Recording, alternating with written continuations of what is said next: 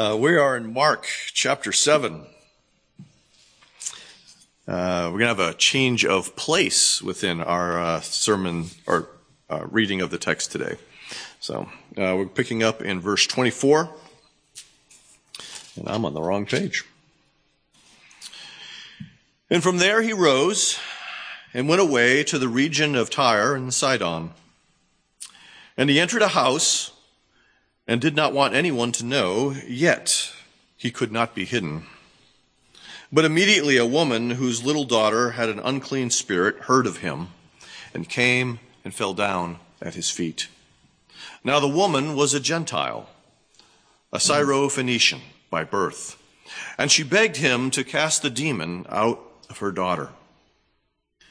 And he said to her, Let the children be fed first for it is not right to take the children's bread and to throw it to the dogs.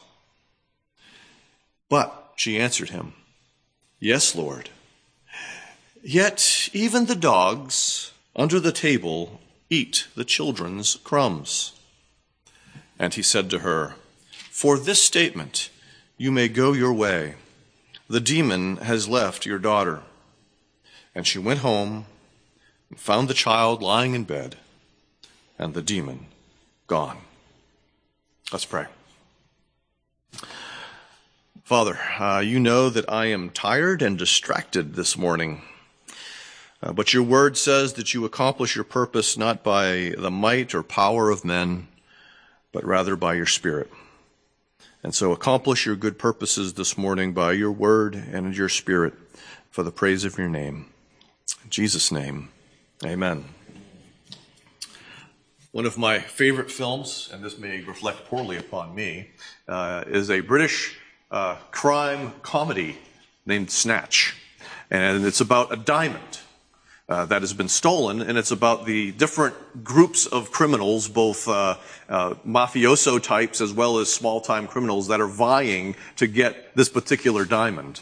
And in the midst of this, there is this seemingly unimportant uh, encounter that takes place. Uh, one of the main characters is a guy by the name of Turkish. And uh, Turkish wants to get uh, big in the boxing game. That's how he wants to kind of make his money. And he realizes that his caravan or his mobile home is starting to fall apart. And so he sends his uh, little minion, Tommy. Tommy is not so bright. Uh, but Tommy has been dispatched uh, to get a caravan or what we would call a mobile home or an RV. And he's dispatched to a group of people known as the Pikeys. Now, we have no knowledge of these people, and thankfully, Turkish, as he narrates the story, explains a little bit about who the Pikeys are, and they are Irish gypsies. And so take what you know about gypsies and make them Irish. They're people who are very mobile. They're, they always seem to be one step ahead of the law, and that seems to be true in this case as well. Um, they don't fit in. They're looked down upon by everybody else, and uh, they talk funny.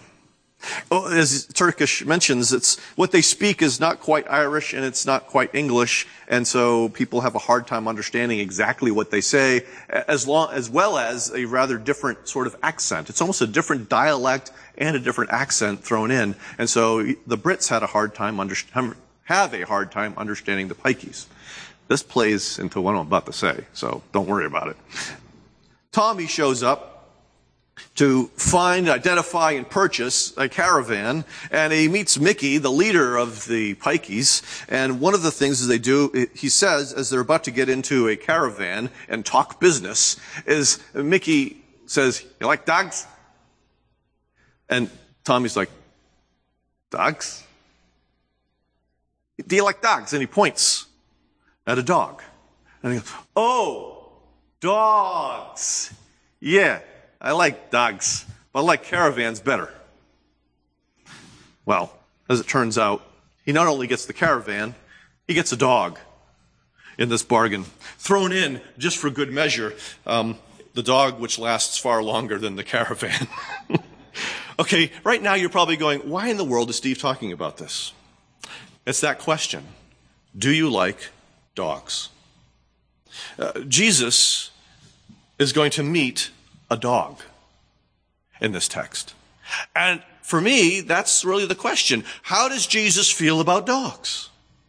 Not dogs in the sense of the little four legged animals, uh, but dogs in, in the sense of people who are unwanted, who are scary, and unacceptable. And we're going to fill that out as we go along this morning. And so, who are the dogs of Jesus' culture? Oh, why am I even talking about this? Well, as we see, uh, Jesus has had this uh, latest engagement with the scribes and the Pharisees. Uh, Jesus uh, in, in the scribes and Pharisees had a, had a stark disagreement as to the source of uncleanliness, the source of defilement that, that takes place. And Jesus, it says, then departs and goes away to the region of Tyre. Now, some manuscripts say and Sidon, and uh, Matthew's gospel also includes and Sidon, but Tyre. Tyre. Not a place we're usually familiar with. Uh, Tyre is a city that is about 35 miles to the northwest of uh, where Jesus was in the, by Ga- in the Sea of Galilee. Um, that's the city, but there's also the region, the district, so to speak, which would be uh, the legal district for the Romans. That's about 22 miles of a walk from where Jesus was to where he is. Uh, but Tyre was a city on the Mediterranean. Tyre, as a group, uh, was uh, at one point an incredible, important ally uh, for David and Solomon. A lot of the building supplies for the temple that Solomon built came from Tyre, the, the cedars of Lebanon. Okay, if you want to think about where it is geographically, besides the little map we showed, uh, Lebanon. A lot of the skilled workers came from Tyre uh, by agreement between um, David and then Solomon and the king of Tyre. So they had a good relationship for quite a while, but then it went south. And they became very much enemies. And so it's there Jesus goes. sort of an odd choice of a place for Jesus to go. Uh, we're not sure why he goes to Tyre. Uh, is he avoiding more conflict with the Pharisees and scribes because uh, it was getting a little heated and his time had not yet come? Is that how we're to understand this? Is this Jesus has to leave the district in order to find some time to be alone with his disciples like he intended? What's going on here? We're not sure. Mark doesn't tell us. Uh, but Mark is really uh, focusing on the thematic development of this. This is an extension of Jesus' discussion or debate or disagreement with the scribes and Pharisees about what is clean and unclean, and therefore who is clean or unclean. And so Jesus goes to a region that is unclean because it's a Gentile region. And here, even though he, he goes into a house and he hopes to have some privacy and some freedom, somehow this woman hears about Jesus. This woman shows up at the house. This woman who was a Gentile, a Syrophoenician by birth. Let's note the differences between Matthew's account and Mark's account. You've, you've got a little chart at the end of your sermon notes uh, that explains a, a, lot of these things. Uh, both of these authors have a shared worldview. Uh, they also have these shared experiences. But what they're doing is they're communicating these shared things to people who are different. And Matthew is communicating to a largely Jewish audience that is within the promised land. Uh, people who were there at the time of Jesus. Whereas Mark is communicating to a ge- primarily Gentile audience way over in Rome. And so uh, that explains some of the differences that are found here. And one of those differences is Matthew says that she's a Canaanite woman. And she was.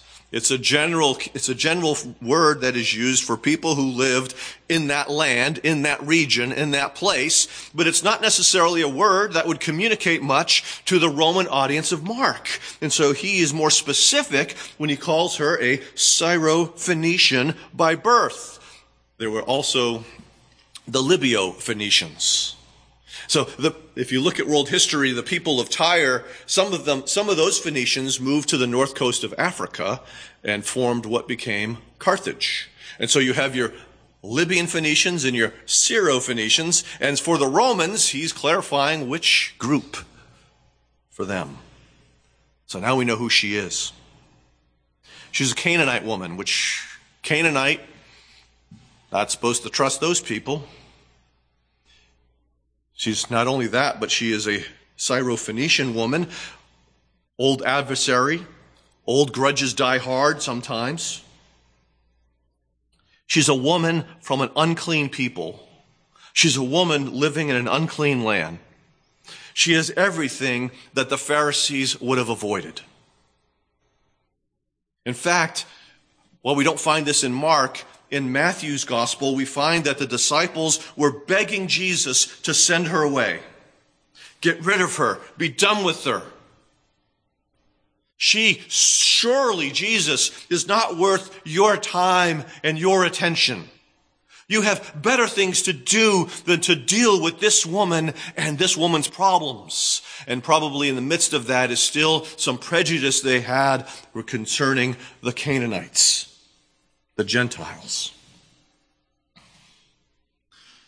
Not just unclean, we find in other places where, particularly in Ephesians 2, where Paul spells some of this out, that one time you were Gentiles in the flesh, Remember that you were at that time separated from Messiah. You were alienated from the commonwealth of Israel. And so there's not just you're different, but there's alienation involved in this, animosity involved in this. They were strangers, Paul says, to the covenants of promise. And as a result, they had no hope and they were without God in the world. And that's this woman. She's alienated and she's a person who has no hope in this world. And as we're going to see, she has a big problem, but we're going to get there. It's in Jesus' response to her that Jesus now says that he is not to throw the kids' food to the dogs.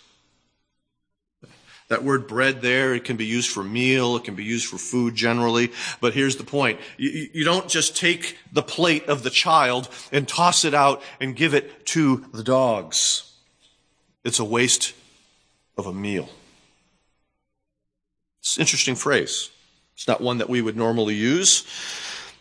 Gentiles were a, in their culture, it, some of them had dogs as pets, or dogs that would be within the family compound at the very least. Uh, generally smaller dogs, but Jews generally did not have dogs as pets.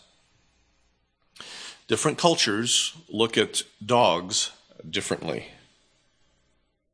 For instance, we have two dogs. And we had a different dog when we lived in Florida. And when we had our daughter born, uh, the first thing we did when we came home was we took her car seat and uh, we put it on the ground and we let Huckleberry come over and sniff her out. And then they were best buddies until he died.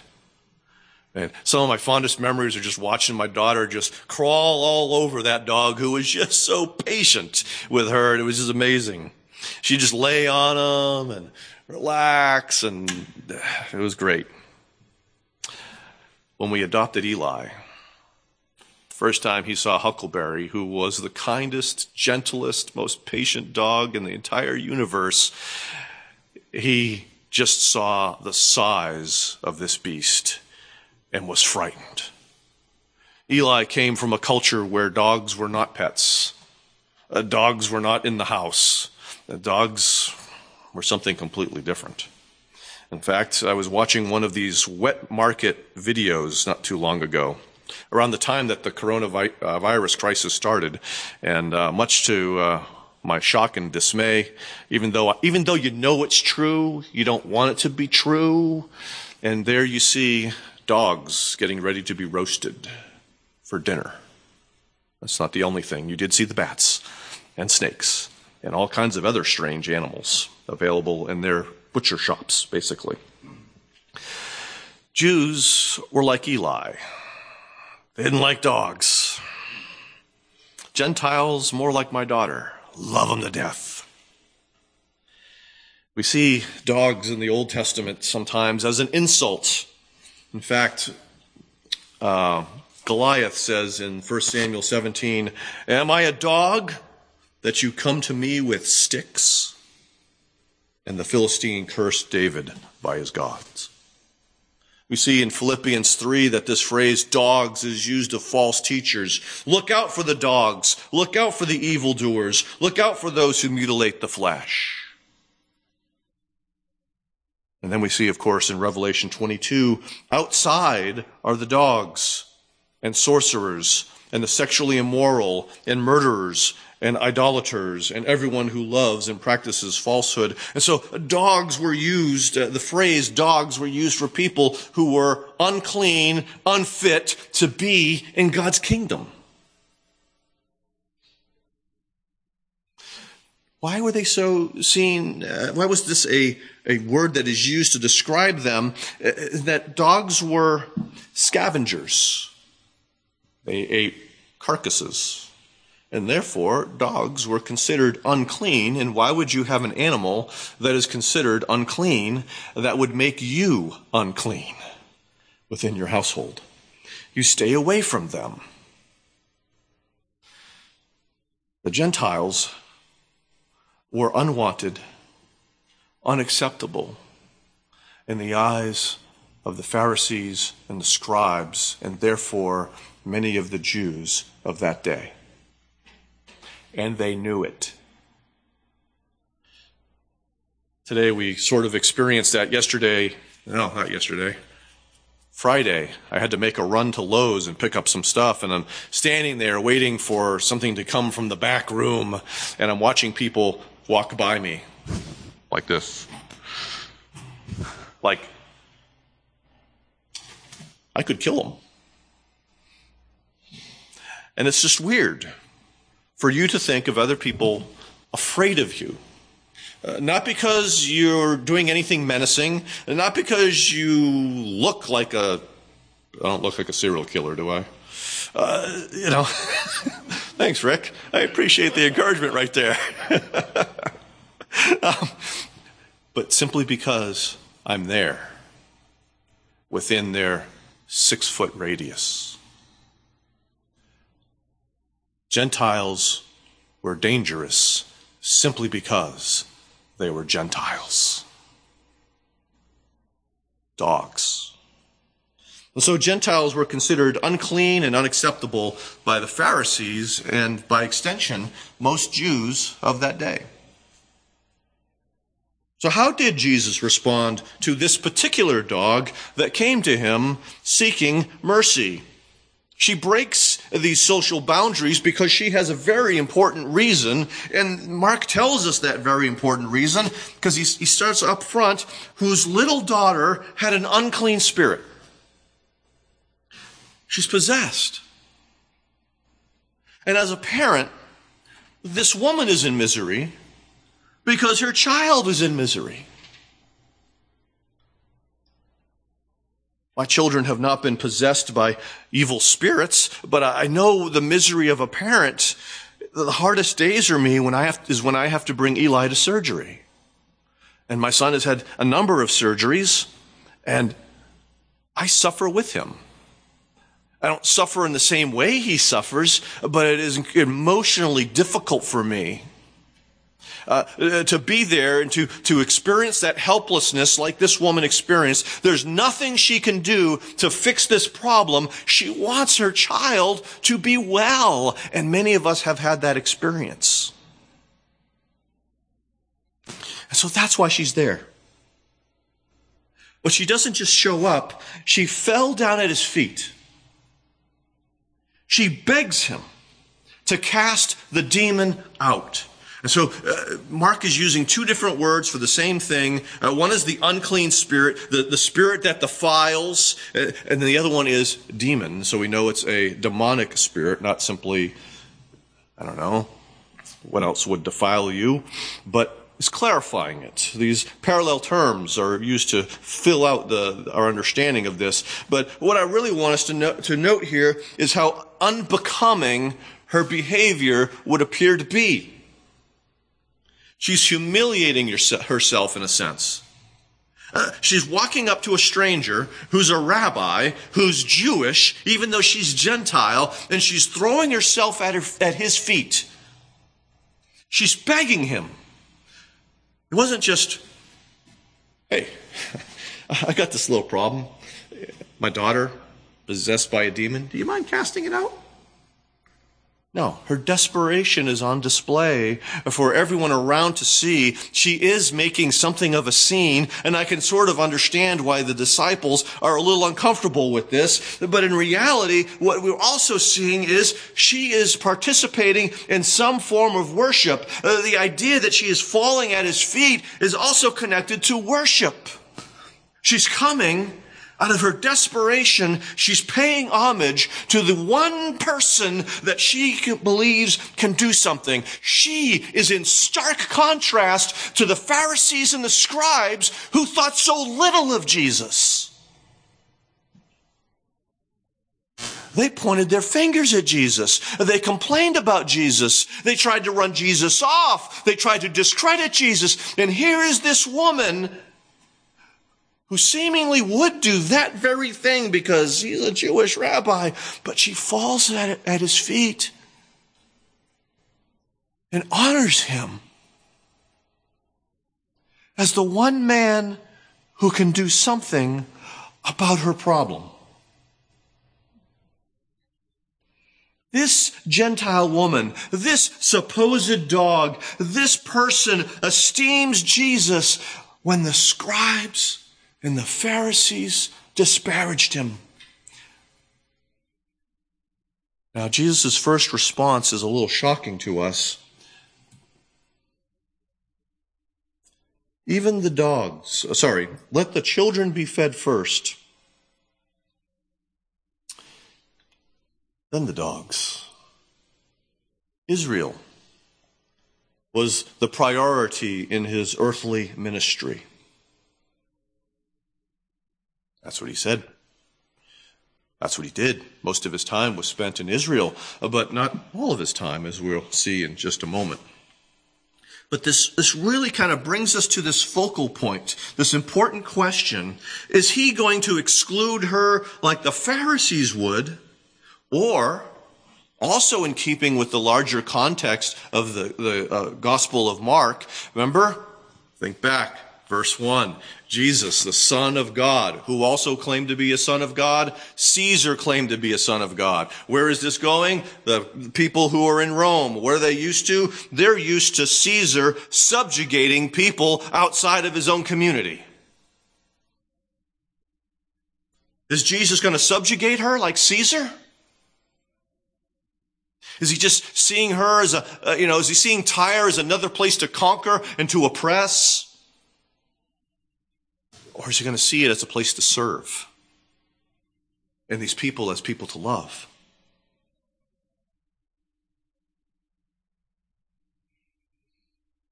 He seems to put her off. He, he seems to treat her just like the Pharisees would, and yet she replies to him Even the dogs under the table eat the children's crumbs. In other words, Jesus, I'm not looking for a whole meal. Jesus, I just want a crumb. Surely there's enough for the children of Israel.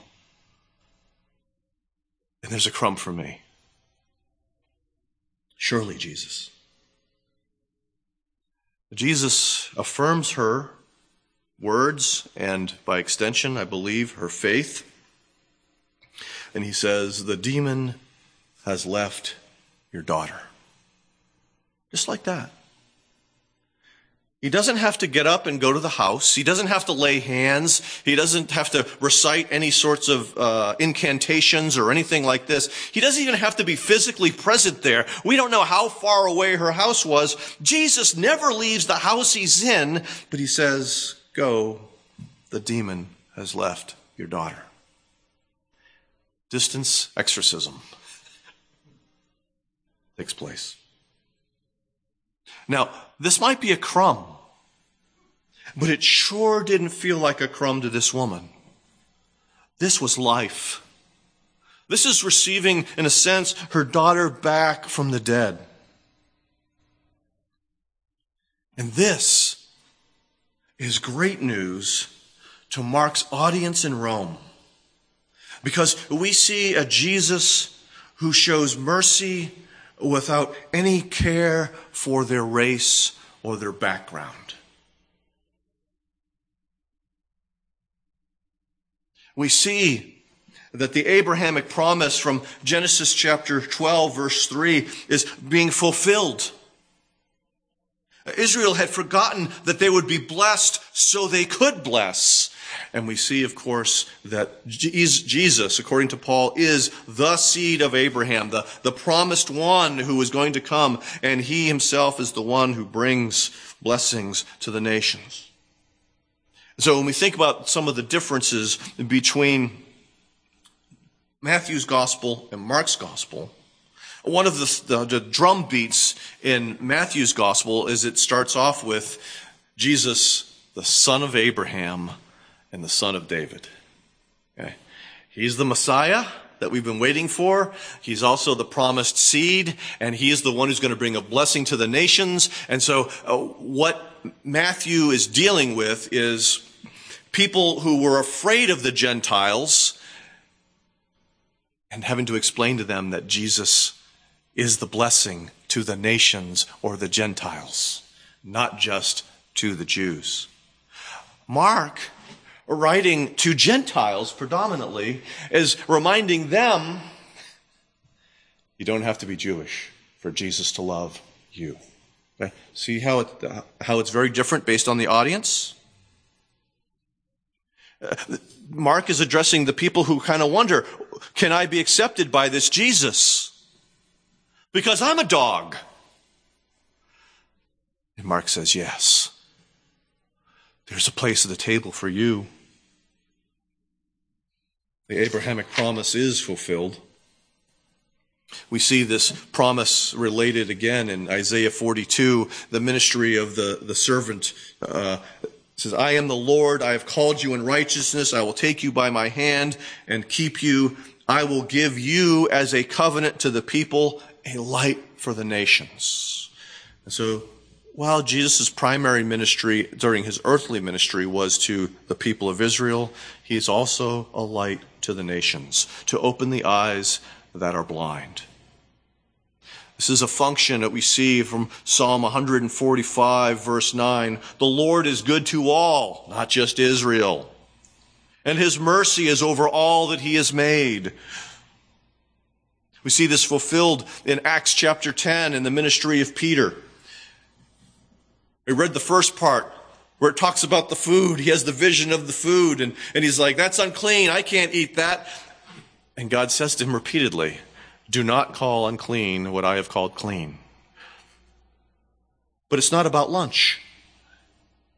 It's about the Gentiles who are about to knock on the door and invite Peter to come into the house of Cornelius and preach the gospel to them. And so again, there's this connection of the food and then the free offer of the gospel to the Gentiles uh, that is in Acts 10 and right here in Mark 7 because we go from the whole question of food and hands washing to this Gentile woman. We see this reflected in the ministry of Paul. He says in Romans 1, this, this famous passage about the gospel, I am not ashamed of the gospel. Why? Because it is the power of God for salvation to everyone who believes. And now here's my point, to the Jew first and also to the Greek. And if you look at Paul's ministry style and, and his uh, missionary journeys, what do you find? He went to the Jews first. He found a synagogue or he found the place of prayer where the Jews were meeting. He made known the, the message of the fullness of Messiah as Jesus Christ. And then when they rejected that, him and the message, he would go to the Gentiles where he usually found far more receptive audience. This message is good news to us as unclean dogs, aka Gentiles, that we too can find mercy at the feet of Jesus. And so Jesus loves dogs, or dogs, but ones that look for mercy. But where do you go when you feel unworthy?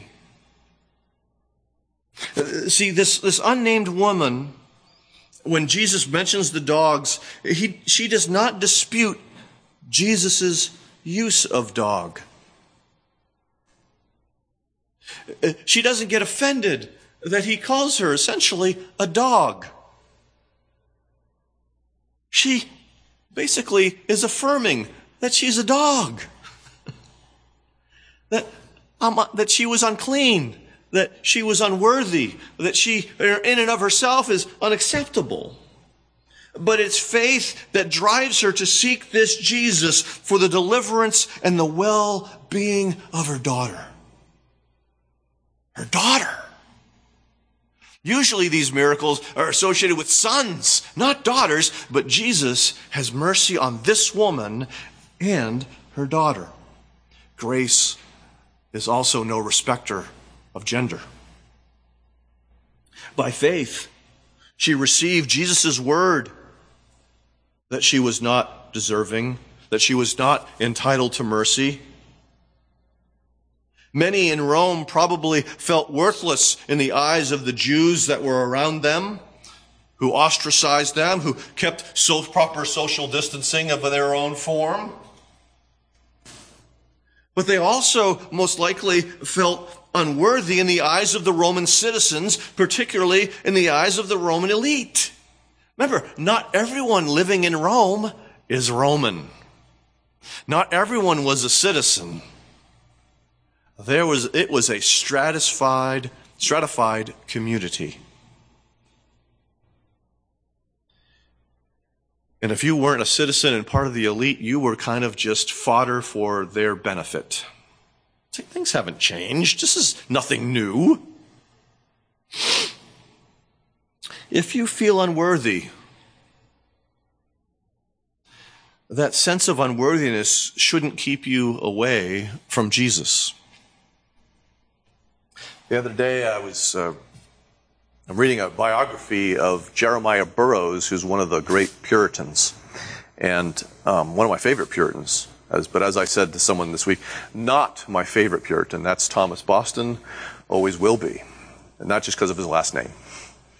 Uh, but Jeremiah Burroughs is one of, one of my favorites. So, and I was on my hammock reading, enjoying a day that it wasn't 90 yet or 100.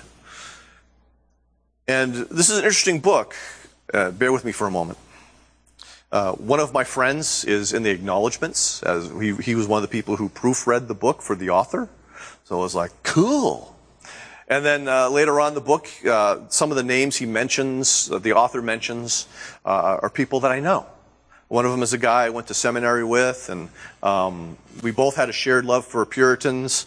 Um, he's now like, you know, Mr. Puritan, um, and republishes a lot of Puritan books. So his name may be familiar to you. Um, but then in that, same page, he mentioned, mentioned John Gerstner. And that just took my brain down this road. Um, I've met John Gerstner. He came in and taught one of uh, RC's seminars uh, one day because he was in town. So RC, of course, let John come in and lead the class. And I was in the class, and all this stuff. And I started thinking of all of the great churchmen and theologians I've met over the years. Uh, you know, uh, I was tongue tied when I met John Piper. you know, um, It's almost like when, you, when a guy meets a beautiful girl. It's like that. Um, you know, working with RC and interacting with him at times and never really knowing what to say. And uh, I remember one time, I can't think it was LA, going up in an elevator with him in Vesta. And just an idiot. And I didn't know what to say. Did you have a nice drive? Meeting, uh, in particular, you know, knowing Sinclair Ferguson because we were in the same denomination for a while, and seeing him at General Synod and having friends and, and walking with him, and never feeling worthy to interact directly with him, as though it was about what I had to offer him, which is nothing. I, I can't offer someone like Sinclair Ferguson or R.C. Sproul um, incredible insights from the scriptures that they don't have. I, can't offer them uh, incredible insights in theology uh, as though they haven't read it and thought about it. And and I, I always felt sort of unworthy in their presence, much like this woman. Um, what do I have to offer? And it kept me quiet. Some of my classmates would not be quiet. uh, and they were bold and they asked questions of them personally and uh, things like that. And I tended to keep to the corners, quiet and out of sight with uh, those, those guys. Not other professors, but particularly with those guys. Feeling unworthy is just a reflection of who we really are. It's not really about what we offer to the other person, it's what that person can offer us. And I should have asked Sinclair Ferguson questions. Because I respect him not simply as a theologian, I respect him as a human being and a man, because he seems to be a godly man. Yes, he sins. but I thought, I think that I could have learned much about being a godly pastor from Sinclair Ferguson. And I robbed myself of this. And some people rob themselves of Jesus because they allow their sense of inferiority and their sense of unworthiness. Um, and it's not about your sense of inferiority or worthiness, it's about your need. Jesus is not impressed by us, and he doesn't have to be. He condescends to be kind to us. Jesus loves the dogs of the world. He recognizes that, that we don't deserve mercy. But part of what it talks about in saving faith is apprehending the mercy of God in Christ Jesus. That's from the Westminster Shorter Catechism. And so it's the recognition that we need mercy, we don't deserve mercy, but it's found in abundance in Jesus. And, he, and faith brings us to Jesus, the fountain of mercy. She was persistent in her faith, this woman. Jesus didn't change his mind, but rather he's testing the sincerity of her faith. In Mark, it's the faith that's implicit. In, in Matthew, he draws it out clear for us. Great is your faith, Jesus says to her before he says, Go it has been done for you as you desired. For Jesus, it's not our worthiness that matters. For Jesus, it's this thing called faith that matters. That the unacceptable people who come to him by faith find acceptance and covering for their unacceptability. Let's stop for a second. Who are the dogs in our culture?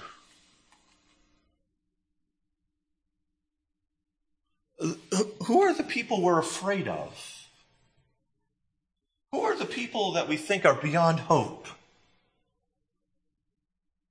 Okay. Uh, that would be different, I think, depending on your age and your background and things like that. Um, some of you think Patriots fans are beyond hope. Yes, thank you, brother. Some of us think Yankee fans are beyond hope. No, I have some, I have some great friends who are Yankees fans. But in our culture, we might think that homosexuals are beyond hope. We might think that transgender people are um, unacceptable and beyond hope. Uh, some people are racist and think that people of a particular background are beyond hope and unacceptable and to be kept away from.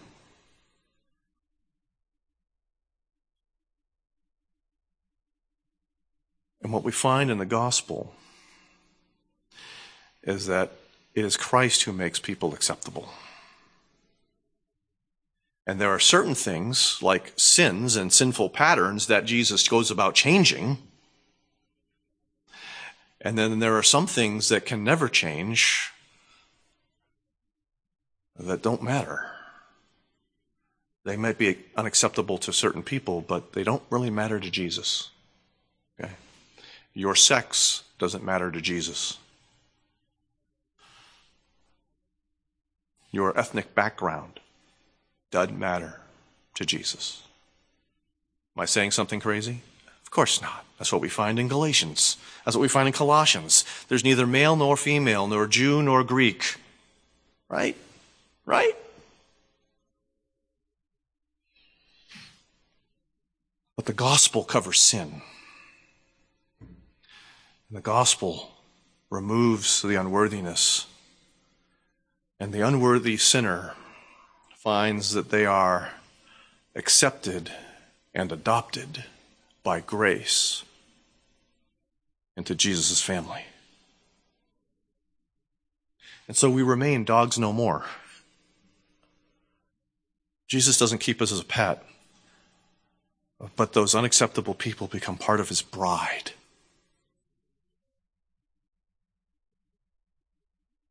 Humble delight is what should fill us.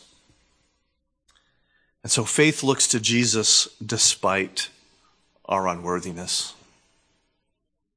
Well, in that silly movie that I started with, that dog that survived after the caravan fell apart was a really annoying dog because it kept going back to the gypsies. And it had this um, uh, crazy desire to eat everything, including toys seems rather insignificant, except at one point, this crazy, stupid, annoying dog ate the diamond that everyone was looking for. Unknown uh, to his uh, unwitting and annoyed owners. And so the two guys who really weren't looking for the diamond in the first place, they're the only guys in the whole movie who weren't looking for the stupid diamond, are the ones who get the diamond in the end when they discover the diamond in the belly of the dog with the squeaky toy that kept making the noise.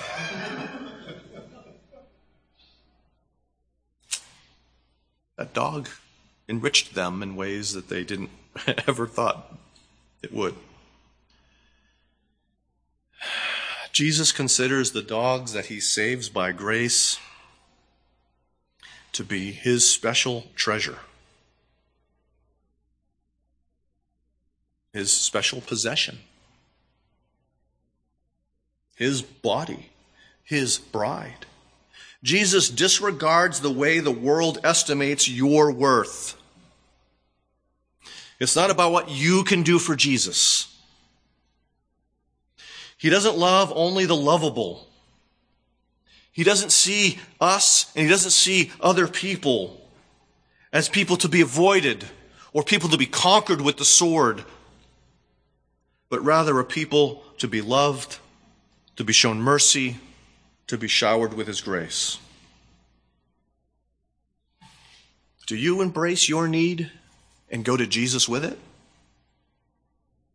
Do you recognize their need and point them to Jesus for it? Jesus loves to show mercy to dogs like us. What a great Savior we have. Why don't we pray?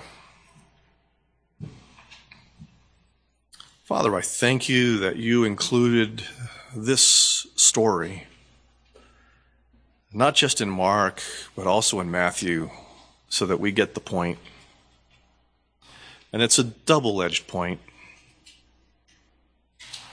We are acceptable only in Christ. And in Christ, anybody is acceptable to you. Help us to live that. Help us to get off the treadmill of trying to prove our worth to you. Help us to give up our demands that other people meet our approval.